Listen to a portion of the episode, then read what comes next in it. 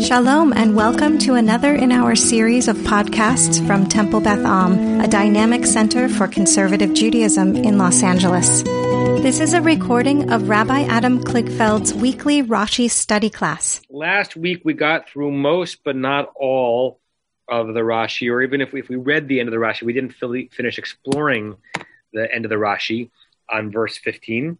So we're chapter 3, verse 15 in the Torah Chaim uh, Mikraot Dolot that some people are using. That has us be on page um, Lamed Dalid. And I'll read the verse just to bring us some momentum, and then we'll jump into the Rashi. So this, uh, once again, as we have been saying for months, is in the extended conversation between Moshe and the Holy One at the burning bush. Vayomer Od Elohim, God continued to say that Od, you know, said again, said more, uh, and we talked about the significance of that Od, seeing as how the previous verse was God's giving this cryptic, almost inscrutable name for God's self that Moshe should bring with him when he goes to tell the Israelites. And now God adds on to that. Again, the Midrash imagines several conversations between God and Moshe in between these two verses. But the Pshat, God says more, El Moshe to Moses, Ko Tomar El Bnei Israel. This is what you should say to the children of Israel. We could interpolate uh, that God's saying, no, what I really meant is that this is what you should say to the children of Israel and forget the, the, the name that I said before, which we never hear again. Adonai Elohei the God who is the God of your ancestors, Elohei Abraham, the, the God of Abraham, the God of Isaac, the God of Jacob, Shlachani Alechem, that is the one who has sent me, Moshe, to you, Israelites, not Ehyeh Asher Ehyeh. And now we this is the part we're focused on with Rashi. Ze shmi leolam v'ze zichri ledor vador. Kind of a mini poem, a mini couplet that clearly um, matches both sides match each other in meter and in form. Right? Ze ze this this shmi my name, and then in the second half of the phrase zichri, we discuss this my remembrance, my mentioning, my something. First half of the phrase leolam forever remind ourselves again the translation problem whatever we think the word forever means in english which is how leolam is translated from hebrew it doesn't mean that they're exact same thing right? Leolam has something to do with um, the, the, the endlessness of the world because it has to do with the word olam uh, although rashi uh, as we'll remind ourselves in a second reads it from an entirely different shoresh and then on the second half of the phrase, Ledor Vador. Ledor, sorry, not even, I, I, made the same mistake that we made last week. Not Ledor Vador, but Ledor Dor, for generation, generation. So what's going on in that um, predicate of the sentence? Uh, the predicate itself has a part A and a part B. They seem to mirror one another. They seem to reinforce one another. Is it pure poetry, right? If we read the Torah as pure poetry, we would allow for redundancy for emphasis but the Midrash actually thinks of the Torah as ecstatic, but not poetic, such that it's not emphasis for emphasis' sake. There's got to be something else going on. And whatever Shmi is, my name, is different than Zichri, my remembrance or my mentioning. And whatever Le'olam is, is different than Ledor, Ledor Dor, or they wouldn't have both been made. That's kind of where we got to. I want to um, uh, quickly go through the go through the Rashi and then get to the part that I want to focus on because again I think we read it last week, but I'm not sure we finished discussing it. So the Rashi, the first Rashi, I think Sue was reading it last week, was that leolam, the word that we render as forever, is is chaser vav without a vav. It's not the the full vav for the o sound of olam. It doesn't change the pronunciation. It doesn't change it from a long vowel to a short vowel. It's just the vav is not there, and that is a opening for a drash. Lomar, to tell you that the root here is not olam world, but elem, ayin, lamed mem, meaning to conceal. Ha'alimehu, conceal it from them, Moshe. This is my name, conceal it. Zeshemi le'alem, for you not to share. Shalo yikra kichtavo, yikare kichtavo, that it not be said out loud as it is written. From here, we get the notion of uh, looking at the letters Yud, Hey, Vav, Hey, and pronouncing as Adonai. We're all still in, in, my synopsis of what we did last week. Um, zichri, Rashi says, and when, when the Torah says, This is my remembrance, this is how I should be recalled. Limdo he'ach nikra. God taught Moshe how the name should actually be pronounced, not how the tetragrammaton should be pronounced by the high priest on Yom Kippur in the Holy of Holies, but how Jews should refer to God, right?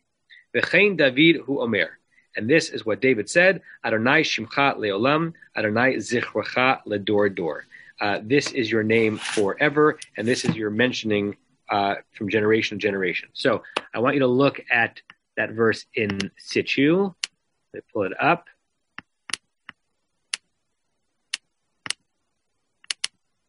Okay, so um, as uh, Joanna correctly uh, corrected me last week, this is not uh, Hallel Hagadol, the great Hallel. It's 136. It's the one right before that that we hit on Pesukei de Zimra on Shabbat.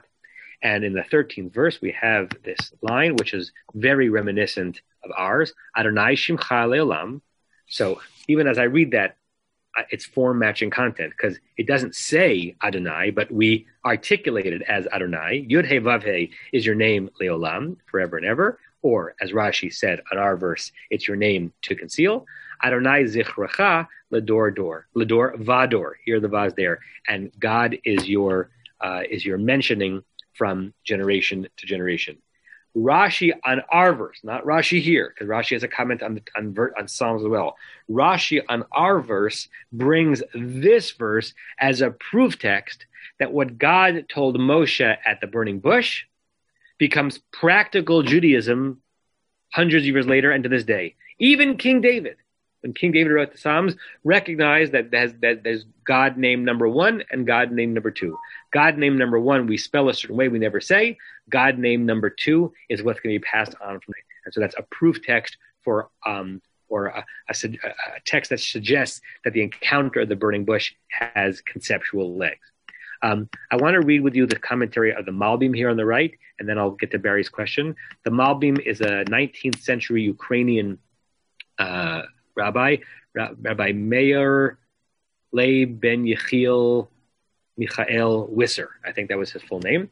So that's why it's Malbim Meir Lev Ben. That I am is Yechiel Yechiel Wisser. Um, he's he's he, he he, he's in the same area that we're in, but he takes it in a, in a slightly different place, and I thought it was it was worthy to bring up. Adonai Shimcha Leolam. God, Yod is your name forever, Leolam. He's not reading it here as le, Alain to conceal. And also look, by the way, in our verse here on, Psalm 135, Leolam is written not chaser, not without the vav, but with the vav, right? What does he say? Rotzelomar, I'm now on the right hand side. Hine ra'inu meitcha shnei minei hanhag. Behold, we, we have seen from you, because remember that in Psalm 135, it's not God's voice, it's King David's voice, as it were, to God, right? In the verse by the burning, by the burning bush, it is God's voice. Here it's King David's voice. So Hine Ra'inu, King David is saying, We have experienced Meitcha from you in your presence, Shnei Mine Hanagot. Two sorts of you know, we might translate Hanhagah's behavior, but it seems like a different a different word is in order regarding God, um, God's emanation or comportment or, or way of being in the world. Aleph, Hanhaga hamesuderet misheshet yemei breshit. Your essential way of being, your essential behavior that was established from the six days of creation. You, the universal God. You, the unchanging God. You, the Olam God, the forever God. Zet nikra shem Adonai. This is called the name of God Yud Ki hu Hashem, that because that is the name, Shabo Noda Tamid, through which God will be known always. I'm just admitting Sue to the room. Me'olam, from forever backwards. Vi'ad olam, towards forever forwards. Bli hishtanut, without changing. So the Malbim on our verse here in Psalm says, when I say, King David says that Adonai is your name forever, I mean there's an aspect of you, God, that has not changed since the beginning of creation. You are transcendent, you are other, you are always, you are fixed, you are more beyond human comprehension than is possible. And we have one way of encapsulating that, and that was, is the notion of Adonai. Bet, but this gets into the Akiva Yishmael dialectic as was whether whether God is far or close, different or or same, uh, more beyond humanity we can imagine, or we are bosom buddies in some way. Hanhaga hanisit, the miraculous behavior, hamit chadeshet, which renews itself, ba'et bin ha'itim, from time to time. The zenikra zichracha. This is called your mentioning, your remembrance, the way we will recall you. Kemisha oseh gadol, like someone who does a big thing, lefisha you know, according to the moment, according to the hour, kadeshi is karubo, so that that, that others will notice him or her, right? The way people do things. Sometimes, you know, we have an essential quality, but sometimes we want to stand out and we do something so that people will re- remember us and recall us. Zecher. It's not fixed, le'olam, forever. Bli hishtanu, without changing. Rakula dor vador. It's based on the generations, based on how God presents God's self in that generation. Shahan hagat hanes, the behavior with respect to a miracle, nace might not even hear, miracle, might mean sign or flag. Like, like, see, I'm here. Remember me? Hurak lafi hador.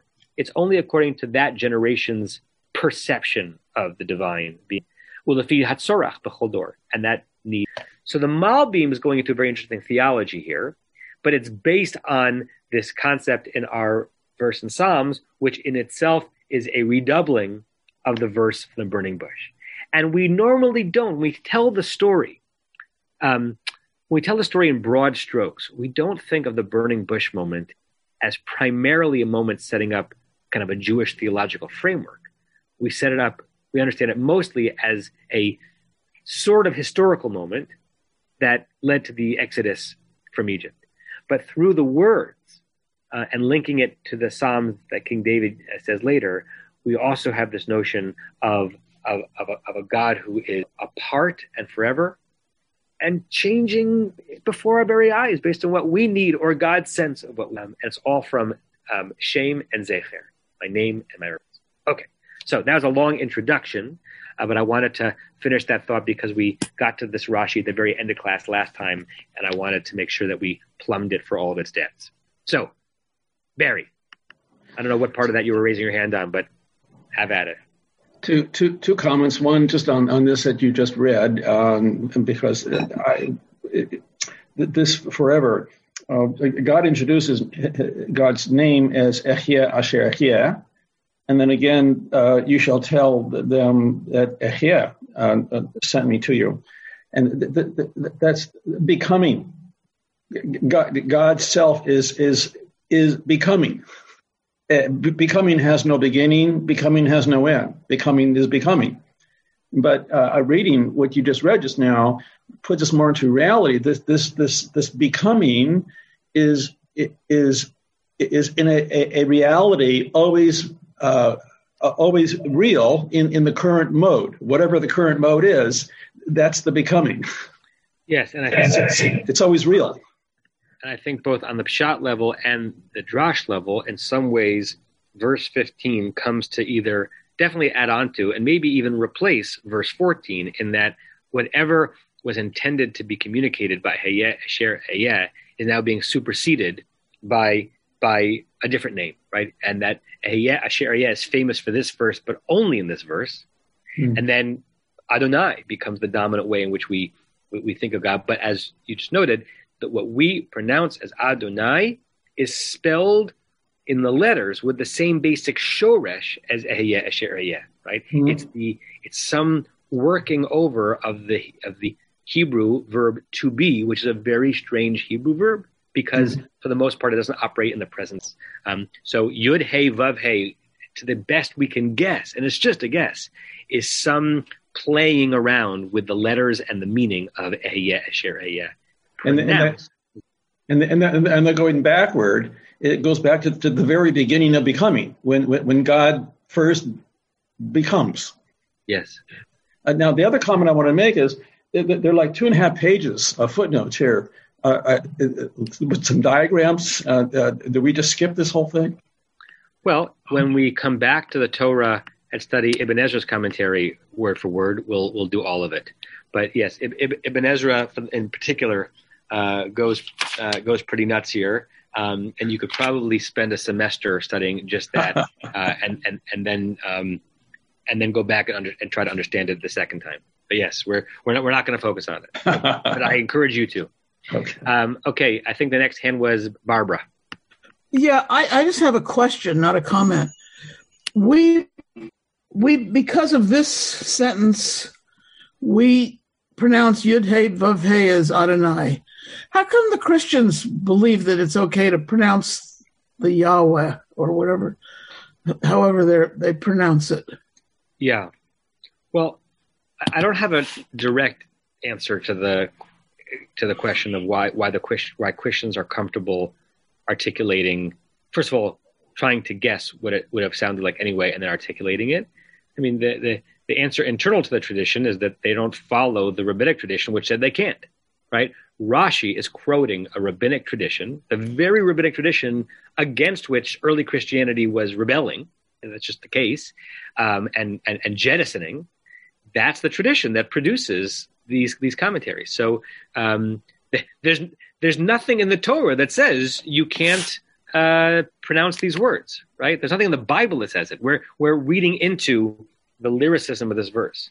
So if you if your relationship with the text of Scripture is simply how it appears and not the rabbinic overlay on it, then there's no reason not to do it.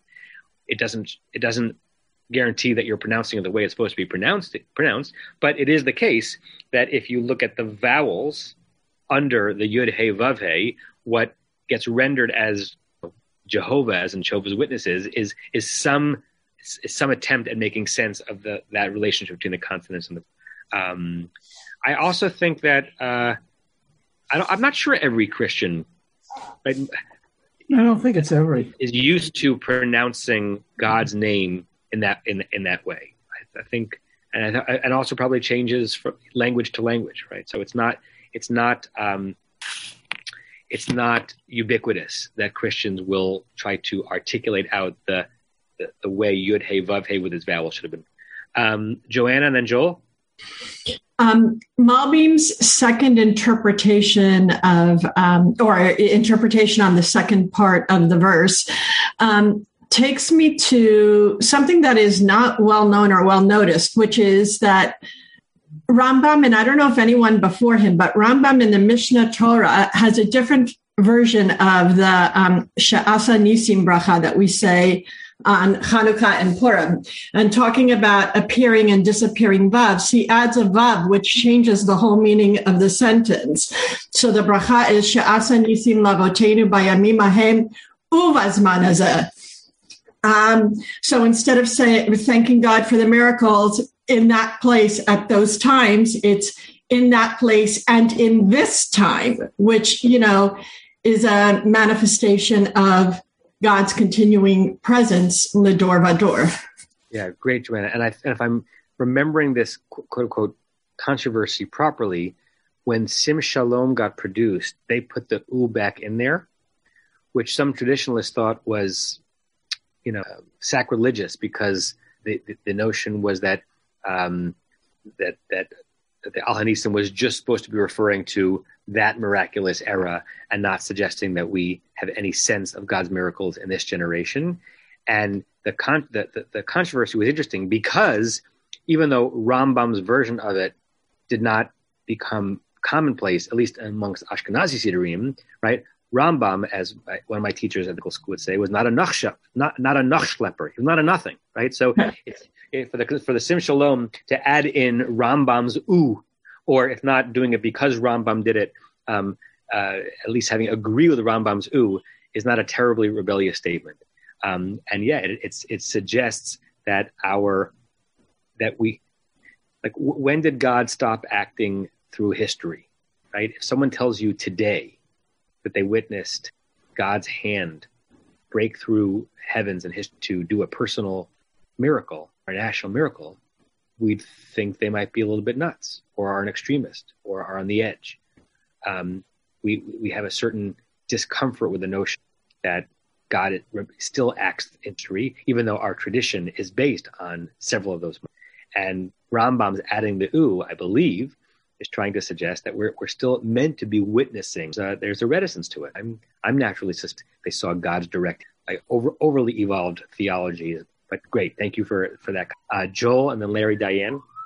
I just think it's interesting that Rashi talks about the missing Vav in Le'olam. It doesn't talk about the missing Vav in the Lador Vador. Um, So, I mean, if you can, you want to use his own logic, um, maybe it's not Ledor door, maybe it's Lidar der. Maybe this, maybe he realizes that his his name is going to get, you know, put through the ringer over time. It's going to Lidar der. It's going to be besmirched over time. That's great. Uh, if everyone, if you weren't following everything that Joel said, both in our verse and in the verse in Psalms, there's another full O sound that could have been written with a Vav. In fact, most Jews write out Lador Vador now. There's a Dalad Vav Resh, even though you don't have to have it there, and it's missing. And so, yes, it, it, it is ripe for um, Midrash. I'm not aware of any um, um, Midrash that, that reads Lador Vador differently because of the absence of the Vav. So it's sometimes totally idiosyncratic when Midrash is sensitive to the presence or the absence of a uh, depending how far we get today, we're we're going to confront a sensitivity to the presence of an extra yud. Right? Sometimes the midrash is, sometimes the midrash isn't. And lehi darder that Joel is playing uh, playing with is a reduction or a diminishment. There's a notion in in kind of halachic philosophy of hidarderut hadorot, which is both a, a alliterative phrase and a concept that the farther we go away from Sinai, there is a reduction in the quality and the purity of the transmission from the generation. So our generation, like revere the previous generation because they're closer to Sinai. We're one generation farther away as a result of hidar durut hadorot, the, the diminishment of the generation. Um, by the way, that is contrasted in halachic philosophy, hilchata batrai, that the law is goes according to the most recent um, generation authority, and that's why with, with, a certain amount of reverence, you're allowed to paskin against even what the Rambam said, even what the Shulchan Aruch said, with with, with proper um, care, because they didn't live in this generation, we did. So those two forces are contrasting each other, and and the first phrase is built on the word that you were uh, droshing on, the darder. Great. Well, you yeah. almost got it. I was I was droshing on the vav between the words, not between the dal and the resh. Lador door as opposed to Lador vador. Okay. So I so then I still Which, accept what you said, but but you, you, your argument would have been stronger in droshing out the absence of the same o vav that Rashi pounces on on olam.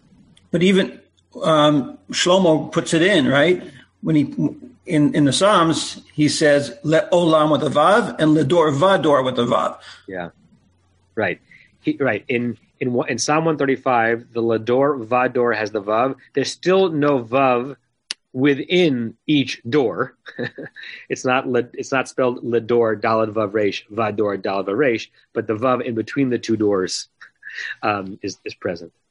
Uh, great, Larry Diane. Just me, just me for the moment. Diane is at a workshop. Um, I'm not an expert, not knowledgeable at all in this subject but apparently the Christians have the same issue. So the authorized version, King James Bible, translated always the Tetragrammaton as Lord, I believe. But there have been some more recent new versions which have taken that and they've translated the Tetragrammaton as Jehovah. And there's a there's all sorts of questions um, about what um, Jesus supposedly meant when he's quoted by the apostles, especially Matthew in 6 9, where he says, This is how you shall pray. This is how you should pray. Our Father in heaven, hallowed be your name. What name? And I don't know. I haven't even looked. I assume that Matthew was written in Greek. Nobody knows? Somebody knows? Uh, not Aramaic? Maybe. I don't know. I, I could look it up too, but I should know that, and I'm embarrassed that I don't. But I don't know it. I don't know why you'd be embarrassed. I, I'm embarrassed that I haven't study this, study any of the Christian texts more. But that whole question about how the Christians have taken the whole concept of the name as I think quite interesting. But it appears to me, just from my casual reading, that they also took very seriously early on um, the uh, precaution about what name to use for God, yeah. in addition to the question as who God was, but different issue. So that very, that very notion, Larry, is lampooned beautifully and hysterically in a short but delicious scene in Monty Python's Life of Brian. Right, Monty Python's Life of Brian is either just just you know you know British sardonic humor or a tremendously interesting commentary on the fo- on the foment of ideas in the first century in Judea and how you know false messiahs and eventually Judaism broke away. I mean, you know, uh, got broken away from um, as a result of Christianity. And there's a great scene that made even funnier because of the the, the uh, life uh, Monty Python's falsetto uh, voices playing around with um, um, whether or not you could say Jehovah, Jehovah, Jehovah, Jehovah, and it's it's ridiculous, but at, but so funny, and it's a commentary on this very um, uh, presentation. So after the class, go to Google and type in Monty Python, Life of Brian, Jehovah, and you'll be glad that you did.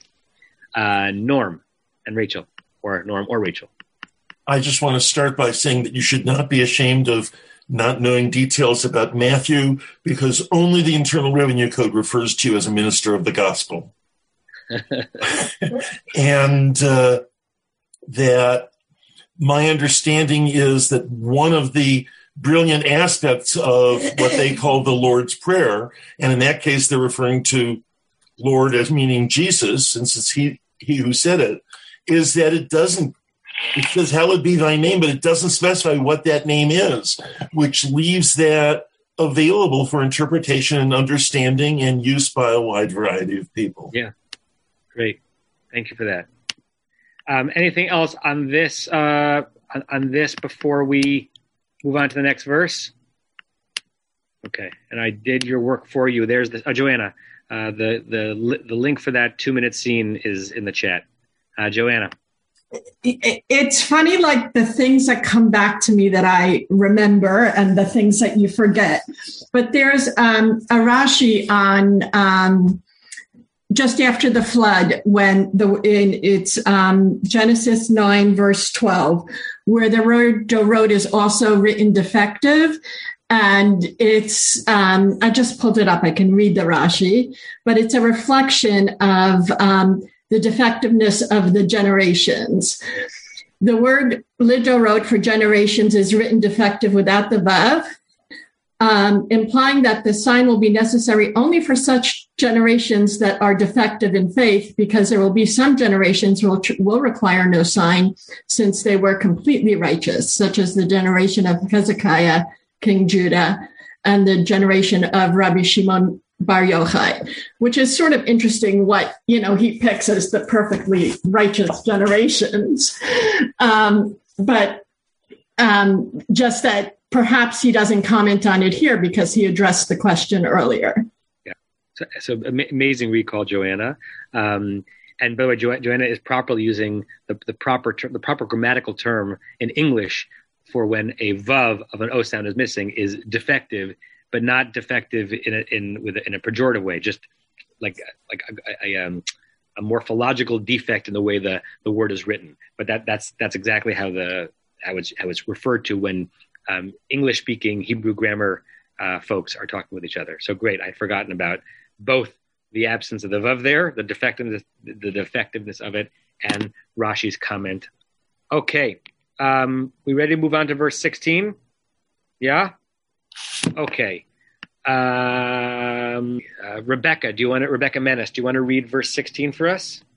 It's the beginning, by the way, of the fifth aliyah. So we're, uh, we're past the midway point, at least in terms of aliyot. I don't know about in terms of verses of uh, Parshat Shmot. A big deal. לך יאספת את זקני ישראל, ואמרת אליהם, אדוני אלוהי אבותיכם, נראה אליי, אלוהי אברהם, יצחק ויעקב, לאמור, פקוד פקדתי אתכם ותעשו לכם במצרים. And as Rebecca translates, I want everyone, whether you're looking just at the Hebrew or the English, go back to like fifth grade when we were told how to like uh, dissect a sentence, right? And, and particularly um, the quotation marks and the quotation within the quotation marks and the quotation within the quotation of the quotation marks, because uh, this verse and next verse have at least three, if not four levels of of quotation mark, and we have to remind ourselves who is being who, who is speaking um, in any in any given part of the verse. So go ahead. And, and, by the way, we already begin within a quotation mark because we're, we're, we're within God's speaking to Moshe. Right. So God, so I, I guess uh, God said, "Go and um, gather the elders of Israel, and tell them, God, the God of your uh, of your ancestors, um, came to me, and um, the God of Abraham, Isaac, and Jacob. I'm not quite sure how if that's there should be commas there." um, to tell, to say, um, I would say, I noticed you, maybe. I'm not sure, though, if that would be the correct translation here. Yeah, the, but uh, I, I, I guess, I noted and Yeah, the root pei kuf dalet is another pluripotent root that means different things in different settings. You might remember from the Torah reading from Rosh Hashanah, Varanai pakad et sarak asher amar. God, notice it's sometimes understood to be um, a, remembering too, as synonym for zachar. It can mean to count, like ele pikudei in Parshat Pikudei. Um, it, so it, it something in in the in the category of notice, remember, um, m- make good on. Okay, and the fact that it's pakod pakadati, it's in that form which we which uh, some English translations would have added in a verily. I will I will I will verily uh, or I have verily remembered you. I have certainly. It's some intensifying way of doing the verb. Go ahead. So I, I verily noted you and what was done to you in Egypt. Good. And if everyone looks at the Onkelos, if you have it in front of you, Onkelos translates pakod as simply the Aramaic for zachar. Remember, it doesn't look that way because uh, you have to remember that in, that Zions in Hebrew sometimes become Dalids in Aramaic. So if you look at the Onkelos on the side, um, uh, I'll just start from the beginning. Izel v'tichnosh yat save Yisrael. Go and tichnosh. You see the word tichnosh, knesset, gather, beit knesset, yat sabe, um, the grandfathers, the elders of Israel. V'temar lahon, say to them, Adonai Elah avatechon, Adonai, the God of your ancestors, it Galili re- was revealed to me. Allah Abraham, the God of Abraham, Yitzhak, and Jacob. Lememar to say, Midkar dekirna. A- change the Dalid to a Zion, and you have the Mizchar Zachirna. I, I have certainly remembered. So Onkelos is saying of all the things that Pakod could mean, here it's sim- it's quote unquote simply a remembering. And then uh, I'll just point out one more thing before we hear questions on the verse. The the, the, the partial oddness of the gerund of what God is remembering. Pakod pakadati etchem. I have remembered you, so you are the first direct object, plural you. The et, and there's another direct object, he asui. The, the, it's so hard to do into English. The, the, the doing. We, know what it means, what has been done, but it doesn't say what has been done. The, it's the it's the ing, the gerund of the verb asod, the doing to you in Egypt. We know what it means, how you've been treated in Egypt, but why it's phrased that way is not 100% clear. I'll just share with you Everett Fox's translation of it. Um, Go gather the elders of Israel and say to them, um, "The God of your fathers has been sent, has been seen by me." Keeps in the passive tense. Nere Eli, uh, the God of Abraham, of Yitzhak, of Yaakov, saying, "I have taken account." Yes, account. That's how Everett Fox always does the verily. He adds in a yes in between uh, the verb forms. I have taken account. Yes, account. And by the way, in parentheses, he's going different than Onkelos. Onkelos this is just remember. Taking account is playing with the fact that the verb lifkod is also the verb for a census, right? So I've, I've, I've, I've on an actual actuarial level, I've taken account of you and of what is being done to you in Egypt. What is being done is how Asui is rendered. It's not 100% easy to do it. So let's see some, hear some uh, questions or comments on this, and then I'd like to see some alternate translations. Uh, Sue's hand was the first one up. Well, this would be a much more effective comment if I had a memory that worked better. But um, we've had pakod pakadati before, pakod poked, and, and I I can't remember whether it was when when when when Joseph came back to Pharaoh. We've had it like uh, it- that. The pakod poked is is co- comes up, more than once, and it's sort of stand up and be counted or accounted for and that kind of thing. And we've already seen it somewhere in our studies. Um, yes, and I think uh, Larry just produced where it's from. So uh, the end of end of Breshit. Larry, do you want to uh, comment on that since you just put that in there? Sorry, yeah, I, yeah, I don't want to cut off. I don't want to cut off Sue, um, but I was also taken with the repetition of the word, and I remembered that we talked about this before. uh, and then I saw that uh, um, Aryeh Kaplan actually referenced made me the reference to to, to that. and and and not to give away the store, Rashi is about to. So, um, Sue, your memory is like 96% as good as Rashi's, which is pretty good because you knew it was recent and Rashi just gave you the footnote. Or is about to. Go ahead, Larry. Well, I don't know if you want to jump to translations because I've got three of them. Let's do it. Let's do that, and then we'll get to Elon and Barry. And they're they're they're, they're all different. So I'll start with the ArtScroll. Um, oops, wrong place. There we go. Um, the ArtScroll says, um, sorry, go and gather the elders of Israel and say to them, Hashem, I will simply note that that's how the ArtScroll deals with, obviously, the Tetragrammaton. The God of your forefathers has appeared to me, the God of Abraham, Isaac, and Jacob, saying, I have surely remembered you and what is done to you in Egypt.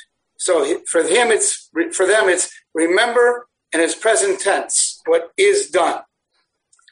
Right. Um, what is done, and versus Everett Fox's was was um, what is being done. So similar, playing with the present tense because it is. He, asui is the present tense gerund of la'asot. Right? Although it's it's even hard to make sense of that because la'asot is an infinitive, which has no tense, right? And um, I suppose, at least in English, in Hebrew, the, the formal gerund created from the infinitive is not tense specific. It's just the it's the the notion of the doing of the action um, that can theoretically could have been done, could be being done right now, or might be done in the future. Um, so so far, the two of them are double doubling down on the present tenseness of. Okay. And so is, so is Alter. So Alter Alter says um, um, the Lord the the Lord God of your father. I'm sorry. Gather the elders of Israel and say to them, um, the Lord God of your fathers has appeared to me, the God of Abraham, Isaac, and Jacob, saying, I have surely marked what is done to you in Egypt. Hmm. So is the present tense, the second part is the same, but he uses, I have surely marked. Hmm. Um, but I, I find um, Kaplan to be the most interesting. Go and gather the elders of Israel and say to them, now I got to stop for one second. This is so striking. I don't know if Diana wasn't here to go see it. What's striking in this page? It's written as a conversation. No, no, no, no. It's oh. Kaplan for the first oh. time in the translation, and I think this is actually his translation. He uses starting in verse 15 YH8, YHVH for, for the tetragrammaton, and he does that one, two, three, four times. So we're not, we're not done. And then he stops. So he clearly is taking those four instances of the Tetragrammaton to be um, distinct from the way in which he translates um, uh, what we call Adonai. And he, by the way, translates it simply as God, usually with a capital G, and not as Lord. Hmm. Anyways, go and gather, gather the elders of Israel and say to them, Yud Hey Vav Hey, the God of your fathers appeared to me, the God of Abraham, Isaac, and Jacob. Period. He said, I have granted you special providence. Wow. Regarding what is happening to you in Egypt. What is happening to you in Egypt?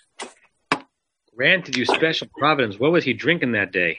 But can I just can I just say that we think of I think of a poked as a clerk someone who is taking notes, yeah. someone who is enumerating, which would seem to me to that that meaning came out of the biblical meaning of to take note of, to write it down. Hmm. That's all I got. Yeah, but that, but that's a lot. That, that, that that's very rich. Um, part of me wants to like go down all those rabbit holes. Part of me wants to just let it sit there and and marinate while we hear the other hand. Um, I, I, I t- tell me one more time the the providence line. How does he translate it? Yeah. Um, I've granted you special providence. Right. Uh, I have granted you special providence. Which is like the emotional opposite of, or the or the text the the texture opposite of how JPS does it in the Eitz Chaim Chumash, which is I have taken note of you.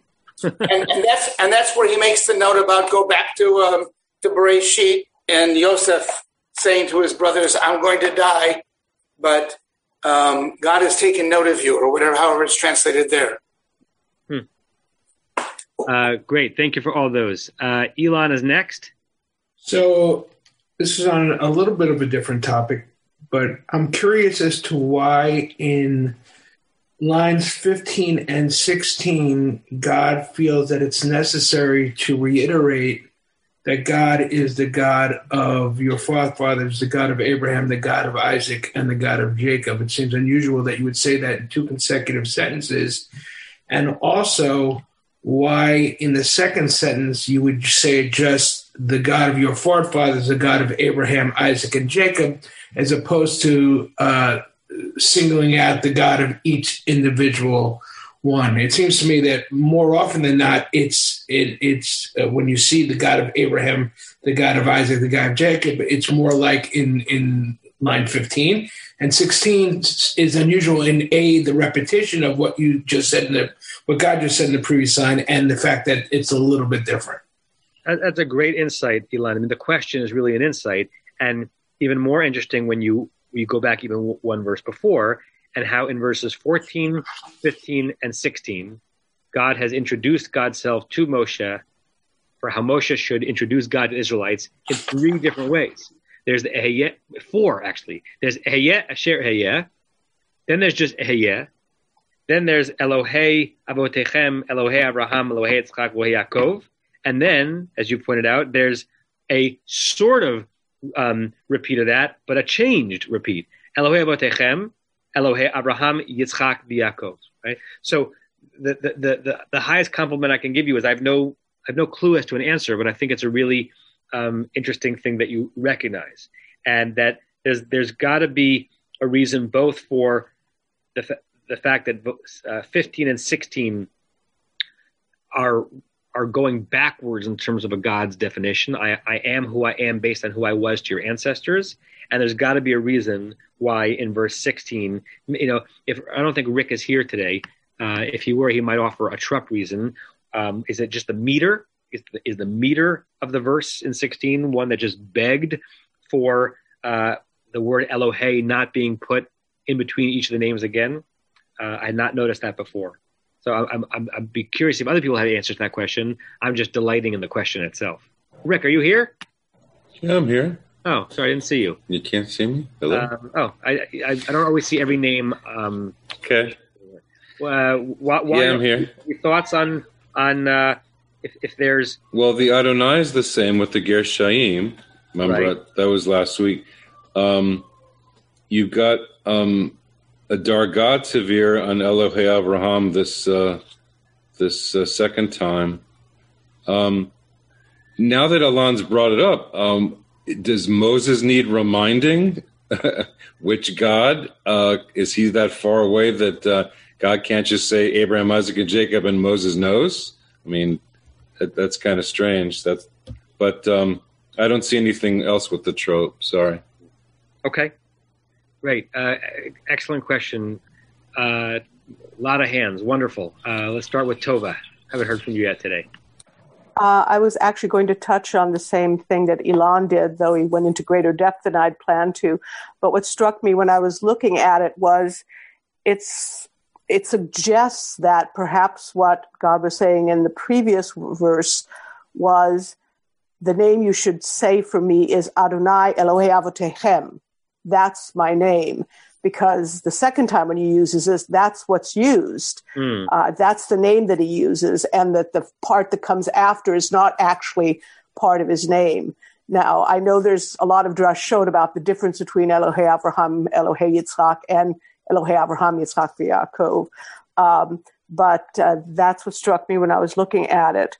Uh, the um, other thing on the trope, actually, I was just noticing uh, when I was thinking, okay, if Avote uh, Adonai uh, Elohe Avotechem is the actual name, then uh, when they give the ancestors in our current verse, the trope has Elohe Avraham, so that gets a lot of covered, so to speak, and then it's Yitzchak Yaakov, then ordinary trope for the rest. So there's a certain uh, uh, giving primacy to Avraham. I thought that was interesting.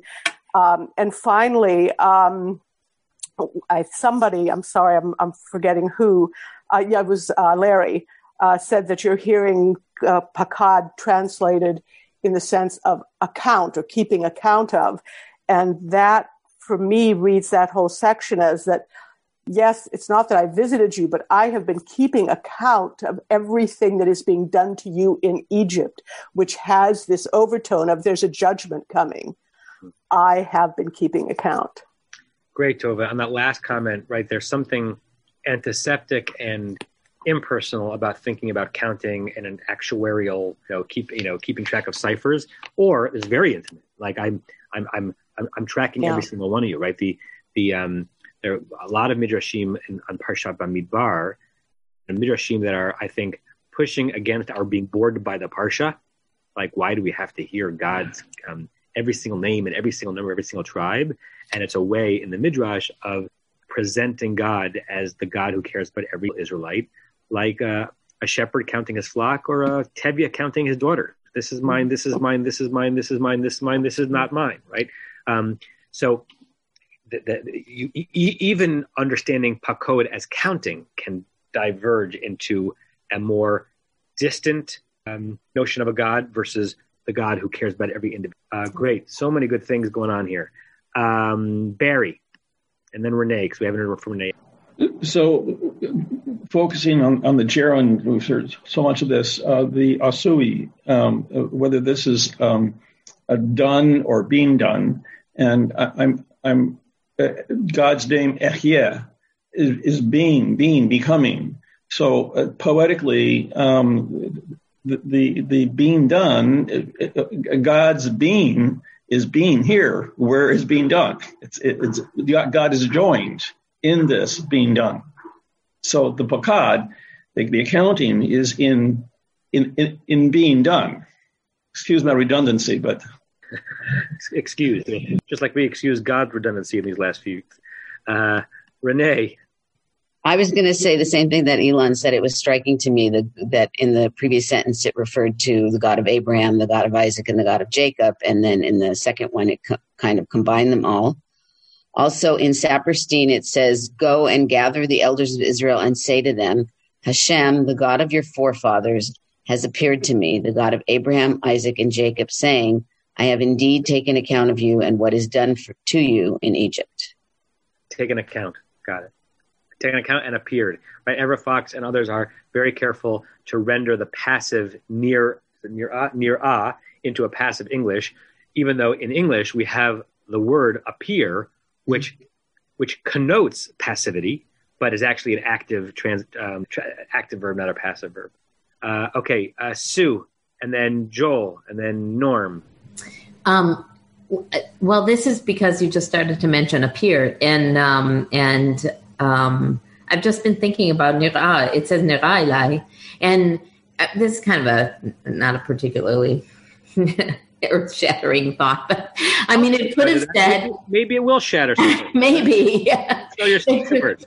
It could have said "diber elai" because God, uh, you know, God is always telling, you know, uh, if uh, Elohim lemor or Gol lemor or diber and all of this kind of stuff. It could have said He spoke to me. It could have said um, by elai, like angels by love, um, just came to me. But it, it's really specifically says nir elai. I saw it with my own eyes, and I think that there's just. Um, that that's you know, obviously the burning bush is something that he physically saw, but he also heard and he felt, and he, you know, we know that it was, you know, multiple senses involved. But the, but, but God wanted for sure to him go tell the Israelites. I saw it. I saw it with my eyes. I didn't just hear it. I didn't just dream it. It didn't come to me. It didn't. It. I saw this. Earth shattering. um, before we get to the comments, I want to just go back to something I'd said as um, Rebecca was translating, and that is to keep track of the quotation marks because I, I, think it's really interesting. We, we, we begin verse 16 in a quotation mark. God is speaking.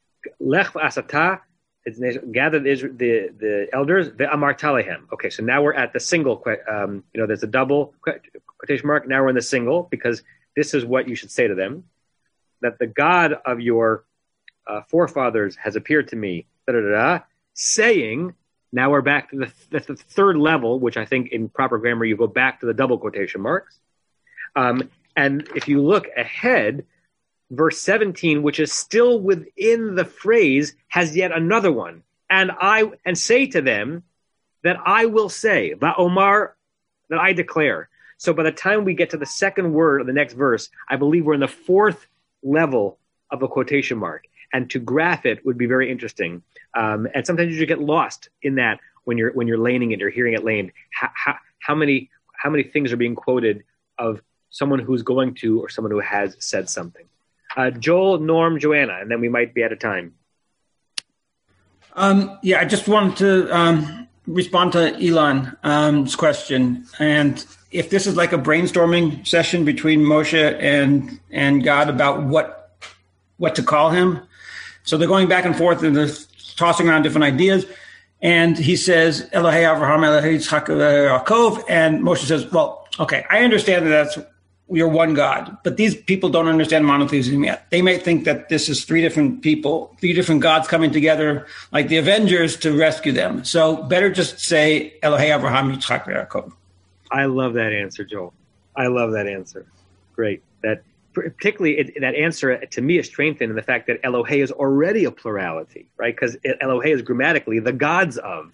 So I'm not going to at least have it be the gods of Abraham, the gods of Isaac, the God of Jacob, but the gods of Abraham, Isaac, and Jacob. That's that's a lovely and sensitive read. Thank you for that. Norm or Rachel? Um, two little things. First, I want to give you uh, Zilberman. Uh, uh, Zilberman and Rosenbaum's translation of that phrase at the end. It is, I have surely visited you and seen that which is done to you in Egypt. And my theory about why we seemingly have the repetition of, of Abraham, uh, uh, Tzachi, and, and Yanko is that we are a stubborn and stiff necked people. And if he wants to inculcate us with the concept that this is who he is. He wants it repeated, not just said once, but repeated so that we will grow to understand and accept it. Uh, well, you know him as well as you do. You can call him Yanko. Uh, Joanna. Um, Ibn Ezra addresses why the missing um, Elohe before, uh, uh, why we don't have Elohe before Yitzchak and Yaakov, and perhaps also um, why a more elongated fancy trope for Elohe Abraham, in that he sees this as a reminder that the covenant to get the land was made with Abraham. So extra special emphasis on Abraham because the original covenant was made with him. And then, yes, it was renewed with um, Yitzchak and Yaakov, but just to take us back to when the land was first promised to us. Is that, I didn't see that. Is that within his five column commentary? Is it somewhere in there? Ibn Ezra? It's, it's Ibn Ezra on this very verse. Huh. Okay, I'll have to look at that. Oh, yeah, there it is. Okay, good. And to go back to something that um, Rick was saying, on both verses, Abraham gets trope primacy, and the first verse he gets the um, Kadma V'Azla, which is grand. Elohei Abraham, and then Yitzchak gets uh, like a slightly lower one. Elohei Yitzchak, and poor Yaakov just gets a Tipcha, the most boring trip ever. Sorry, Rug. Hello, Elohei Yaakov. It's just like a filler. And then in verse 16, um, it's everyone is kind of downgraded a bit. Abraham gets downgraded from da da da da da to just da da da da da da da da da da da, and Yitzchak and Yaakov get smushed together in a totally parav uh, merchat yivcha. Yitzchak Yaakov lemor lemor. So a uh, lot of lot of lovely things that can be done when you when you when you impute like intentionality to the music behind certain. Uh, okay, um, we're we're two minutes away from being end from ending, so I fear that we're going to end kind of where we ended last time, which is just the beginning to understand a Rashi. Um, let's see if it's worth just starting to read the Rashi. Um, yeah. Okay. So Rebecca, you were you were up. So if you can unmute and just start reading the Rashi, and we'll we'll, will give us a little bit of momentum going into next week, because Rashi uh, um, responds to none of what we've been discussing in the last 25 minutes. Rather, hmm. Rashi is, is focused only on Zikanim and who these elders are. Rebecca? That Ziknei Israel, um, Yeshiva. Um, I guess, specially selected for either study or meeting. Um, so or, or dedicated to yeshiva could be either studying in yeshiva or, or a meeting or sitting, but I assume it's not sitting. I think it's um, here not yeshiva like like a yeshiva, but almost anachronistically designated for like being seated as the Sanhedrin or being seated as the at the round table, as it were. I think about cross uh, crossing metaphors. Um, already selected to be a rat to be at the in the room where it happens, right, with, Moshe. The Tamal's stand, and if, if you think it's um, just any uh, elders,